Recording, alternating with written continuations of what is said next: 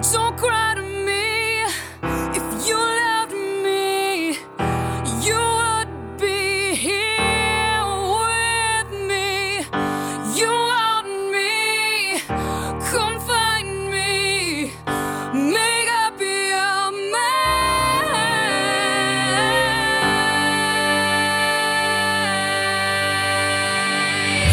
is Sober in the City. Real life, real addiction, real recovery. For Sober in the City all week, subscribe to our podcast by visiting soberinthecity.com or search Sober in the City in the iTunes Store. Stick this in a shot glass and shoot it.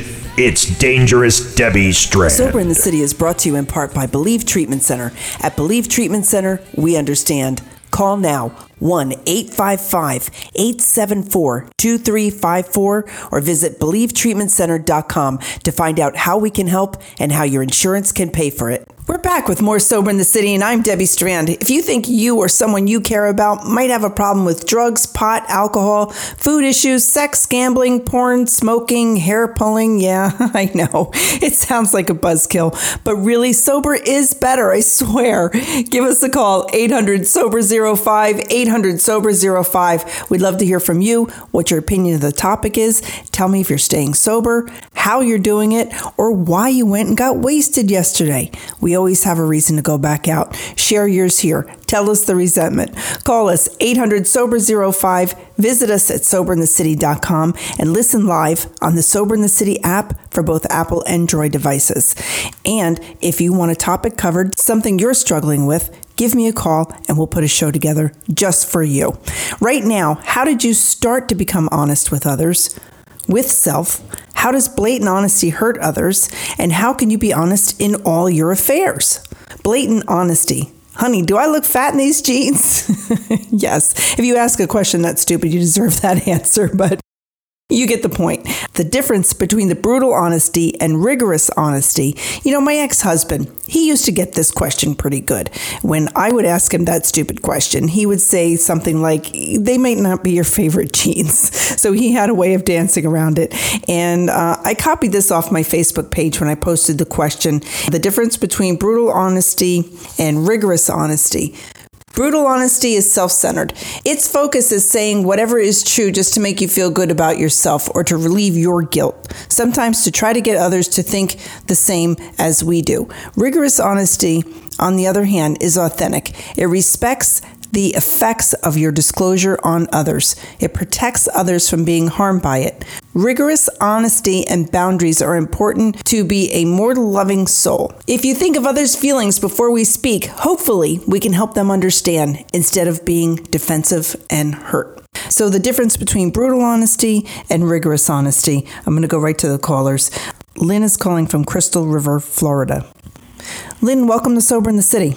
Hi, Debbie. How you doing? I'm doing fantastic.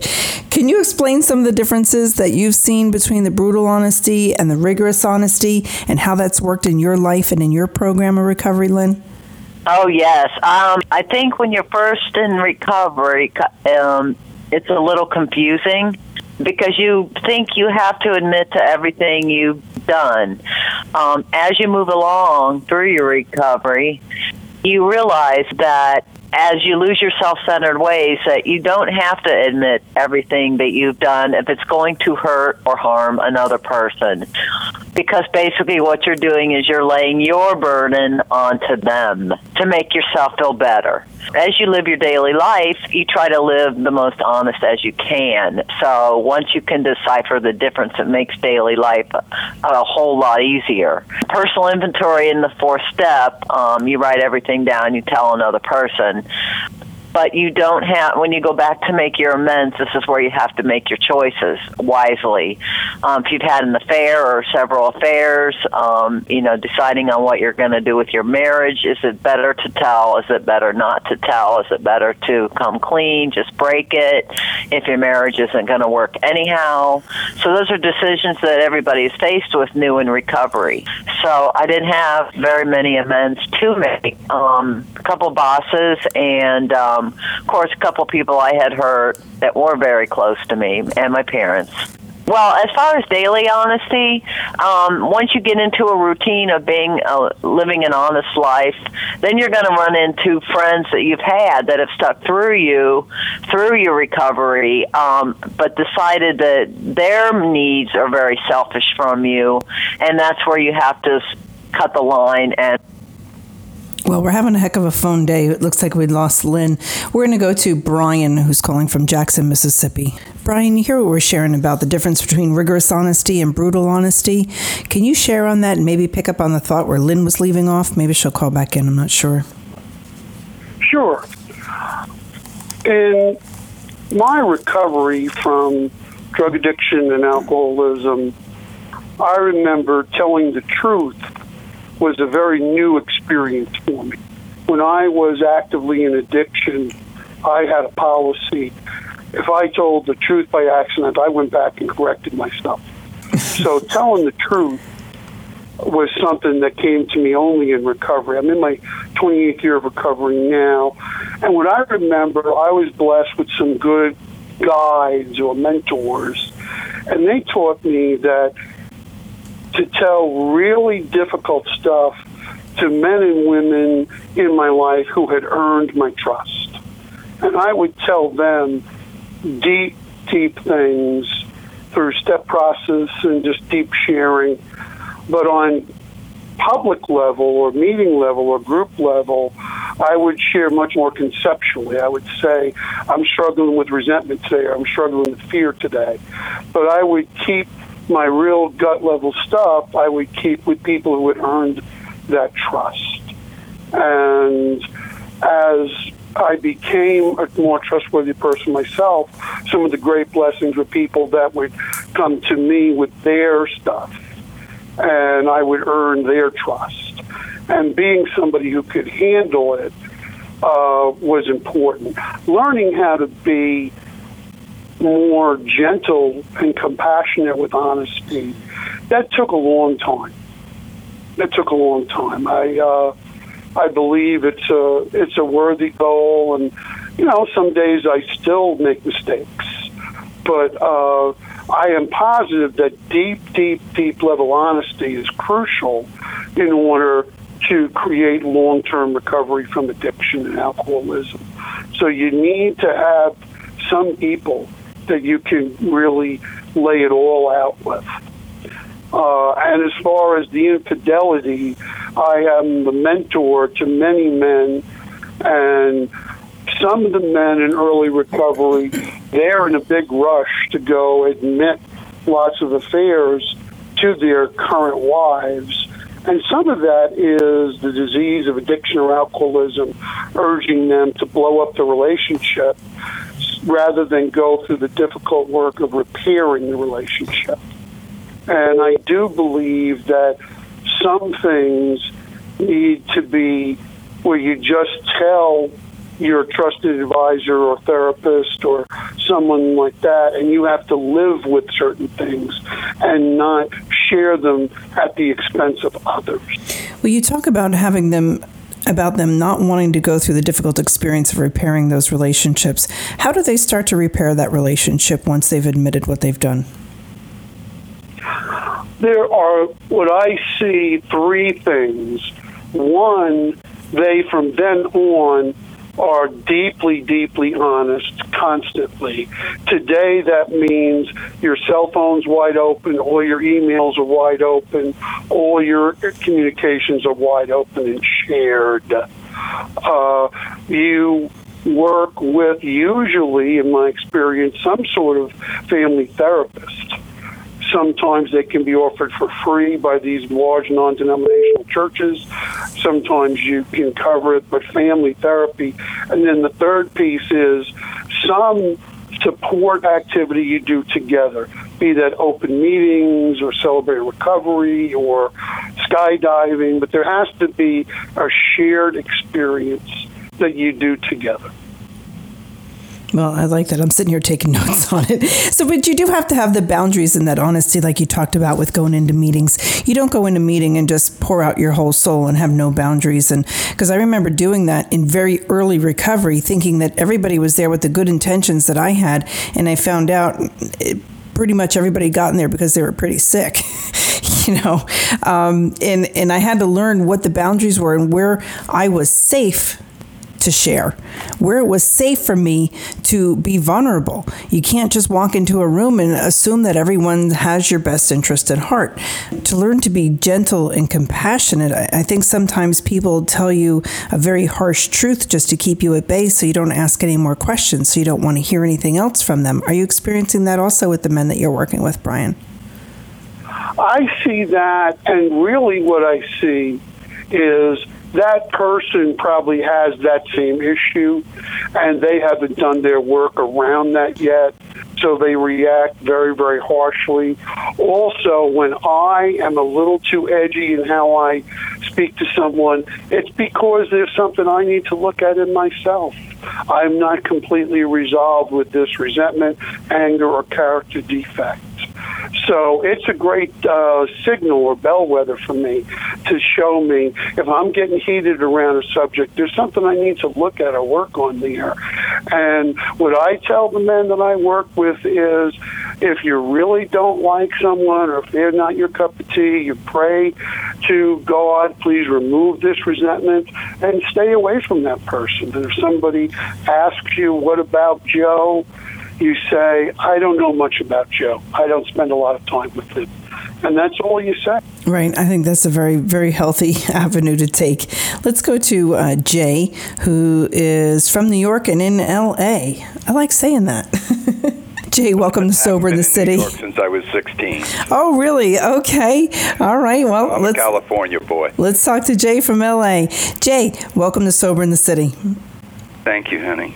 You hear us talking about the honesty, the difference between the brutal honesty, the rigorous honesty, the blatant honesty. How long are you Yeah. sober? What are you seeing? What do you experience?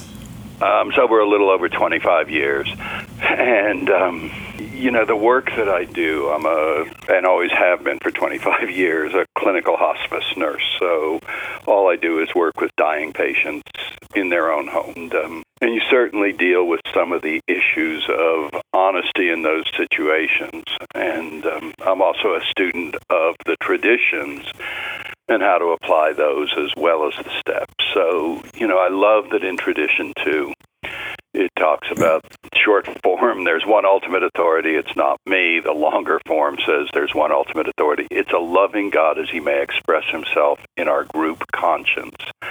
Meaning, I have to bring God into our interactions. I need to have threesomes, you, me, and God. And the way I do that is I look for God in you. And when I see, because we see what we look for, if I look for God in you, I'm going to see God. And then it's going to change how I treat you and how I interact with you. And if I look for God in me, which is part of this deal, then I'm going to see God in me and I'm going to behave differently. So if I live with that tradition in mind, you know, the and the word honesty comes from the Latin meaning to honor you, honestus, to honor you. So I just try and and use that as my barometer as my directional navigation in how I interact with you. And if what I'm about to say is not honoring, then it probably doesn't need to be said. And I think looking at my motives is absolutely essential. Am I saying this to hurt you, to make myself look good, to be kind, to be helpful? What's my motive? Because it may be true, but it may not be kind, it may not be useful, it may not be helpful, it may not be necessary, it may not be interesting. And, and so learning how to look at that is essential. I, I know you know my wife died recently in my arms, in our home, on hospice with pancreatic cancer. And um, and it was really tough and she was diagnosed and and we had a great doc and that doc turned to Nancy and said how honest do you want me to be how much do you want to know and Nancy hmm. said well I need to know what's happening and this woman this doctor said well you have a pancreatic cancer it's stage 4 and it will take your life. And then she said, Do you want to know how long? And Nancy said, Absolutely not. And then because she knew, because of my work, I would know, she was very clear with me do not tell me anything that would contradict what I believe, which is I think I'm going to live somewhere between 12 and 15 months. And, you know, the doc said four. She ended up living seven, but she lived it fully. And she knew that if she had a time frame of four months or seven months, that she would have been busy dying instead of living. And so she did not want the truth. And I think learning to ask people, how much do you want to know? Do you want to know the truth before we blurt it out? And then asking why somebody is asking a question. You know, I have people who say to me, "How long? How long do I have to live?" Some of my patients, and my response is always the same: I have no problem discussing that with you, but tell me why you want to know. And, and I had a guy who said, "Well, well, because my only child, my daughter, is graduating Yale Law School at the end of June. I, I want to be there." So what they were asking wasn't how long do I have to live, but will I be alive and well enough to travel cross country at the end of June? But that's not the words they used.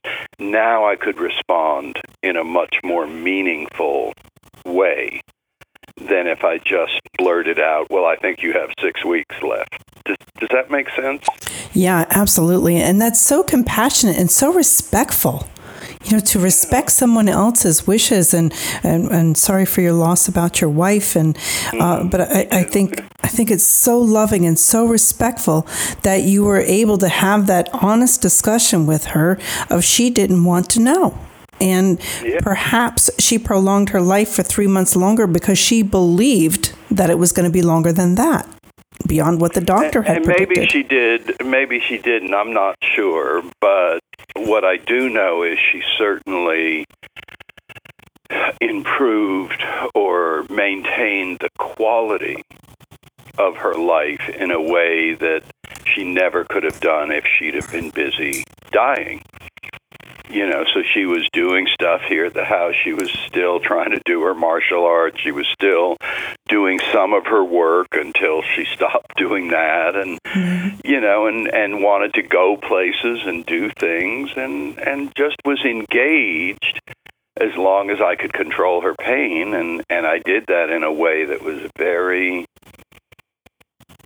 subtle in terms of its effects, but it definitely I got on top of the pain and essentially and prevented it rather than waiting for it to get a hold of her and trying to treat it. and then manage So it, it yeah. minimized the amount of medication and and we used different we used alternative pain management as well as traditional and and it worked and she got to to live an engaged sober life you know we were on a little day trip 8 days before her death. Oh wow. And she was bedbound about 18 hours before her death. so she stayed very functional, and and I really think that a large part of it was that she was so protective of avoiding uh, what would have been the truth technically, but not useful, and that's that's an important distinction. I, I learned it when I before I went to work in hospice, I worked at County Hospital here, and we were broke. The hospital was in the red, and and we had to train the the residents and the interns and the medical students if a test is going to whether it's a lab test or imaging if it's going to be interesting we can't afford it if it's going to be useful go ahead and order it we'll pay for it and that is the same with with uh, my interactions with people in program at work colleagues friends. Is what i'm about to say useful? Or is it just interesting? Oh my god did you hear bob and sally broke up? Well how is that useful? It's not. Barely even it may interesting. be interesting to some people but right. you know, so that's that's another filter that you can put your your words, your behaviors through. Is it interesting or is it useful? I really, really like that. And your wife was so fortunate to have you with her by her side and to for you to have had all that experience in knowing how to handle that. And in the last segment, we were talking about a young man that I was working with at the Believe Treatment Center here in the Palm Beaches. And when I asked him, why did you go back out? He says, well, I went out after heroin. you know, he stayed on that very base level and I had to ask him question after question after question until I finally got down to what his answer should have been.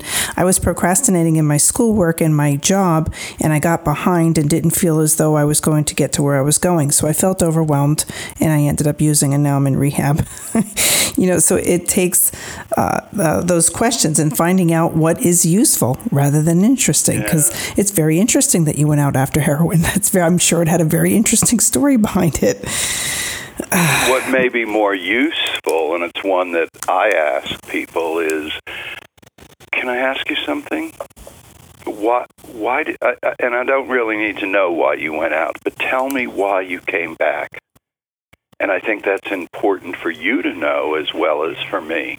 Tell me why you came back, so that they really start to know why they're here you know, oh, it wasn't, it just didn't work for, or I ended up beat up and and locked up, or um, there was there was just loneliness. It wasn't a party. It wasn't fun anymore, and and I felt so. I really missed my AA friends. That's why I can't. Whatever it is, I felt separated from God.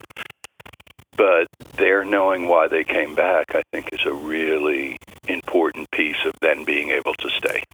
I think that's a great question. Brian, what do you think of that question when you ask somebody? Do you ever do that? Tell us why it is you came oh, back. Yeah, yeah. Yeah, um, uh, it's crucial for me to hear as many of those stories as possible in my work as an interventionist and sober coach. The motivation is very important. You know, what brings people back, what sustains them, what gives them the courage to keep on going. I think being in recovery, there's an element of grace and there's an element of courage. What is it that you usually hear why people come back? The loneliness is very big, and something ha- there is an intervention. So they're usually coming back for legal battles or uh, an intervention. Yeah, or a big health. You know, they they end up finally, you know, in in the hospital for three days, mm-hmm. And so they accidentally detox. They accidentally and, detox. They, I love that. then they then they uh, decide to give recovery a try. That's great. What do you hear, Jay? You know, all all sorts of things. Mo- mostly, why didn't you tell us? You know, and I think sometimes we lie by omission. We don't always tell people who are new. By the way, whether you stay in our program or not, it will ruin your drinking or it will ruin your using, and never again will you have the ability to just get completely comfortable in your disease. There'll always be that chatty head, that chatty voice saying, "You could be in a meeting right now. You could be at, at fellowship. You could. You should be know, calling you your sponsor. so you should be so doing this. we don't always tell people that, but I think it's almost always the truth that when they go back out after being around, and I don't mean for they come in and they're here for four days and go out, but if they've got a little time, even thirty or sixty days, and they go out it's different, and they they miss us. Yeah, they let's not tell them what happened in the rooms. That level of acceptance and non-judgmental, unconditional, embracing and loving, and um, and it's hard. I, I think we come in the rooms.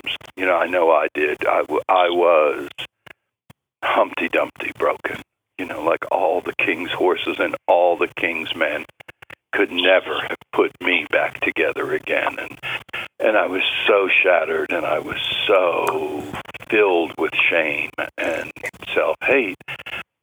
And I encountered a level, I, you know, I just say in, in that first meeting, I felt the breath of a God in whom I didn't believe, blowing on me with a gentleness that I did not deserve and that I had not earned. Hmm. And it changed my life forever. It, you know, it just, it was the grace of God, the breath of God. And it reminds me, you know, I do, I used to try very hard to stay out of prison, and these days I try very hard to get into prison. And, and one of the things I do in my work is I consult with prisons around the country on creating or improving hospice and palliative care programs for inmates dying behind bars. And one of the prisons I go to is Angola State Penitentiary down in Louisiana.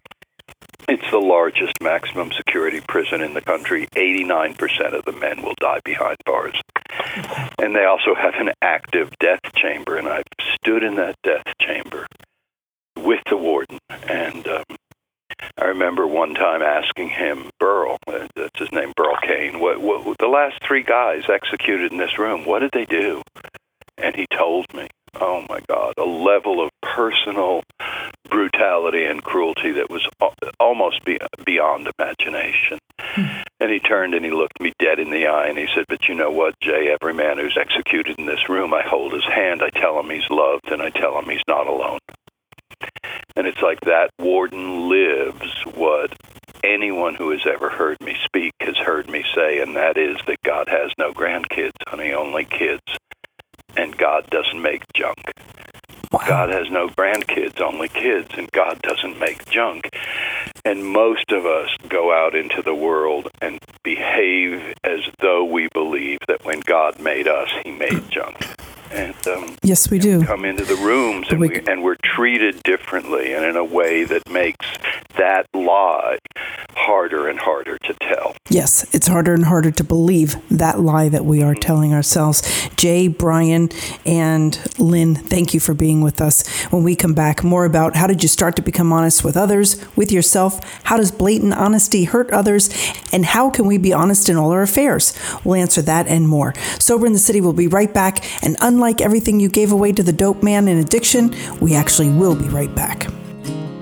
When I got the news today, I didn't know what to say. So I just hung up the phone. I took a walk to clear my head, and this is where the walk in led. Can't believe you're really gone. Don't feel like going home, so I'm gonna sit right here. At Believe Treatment Center, we understand we understand you are struggling. That's why our treatment nourishes mind, body, and spirit. We understand that recovery works differently for everyone. That's why we design individual treatment programs specifically for you. At Believe Treatment Center, we understand that it's not easy. That's why we offer a comprehensive scope of services including nutrition, massage, chiropractic, and aftercare for you and even for your family. Believe Treatment Center is a 12 step friendly, state of the art facility located in gorgeous Palm Beach County, Florida. We are experts in all types of addiction and recovery, and we are proud sponsors of Sober in the City. To find out more about our program and how your insurance may cover your treatment, call us today at 1 855 874 2354. That's 855 874 2354. 1 855 874 2354. Or visit BelieveTreatmentCenter.com. Believe Treatment Center. We understand.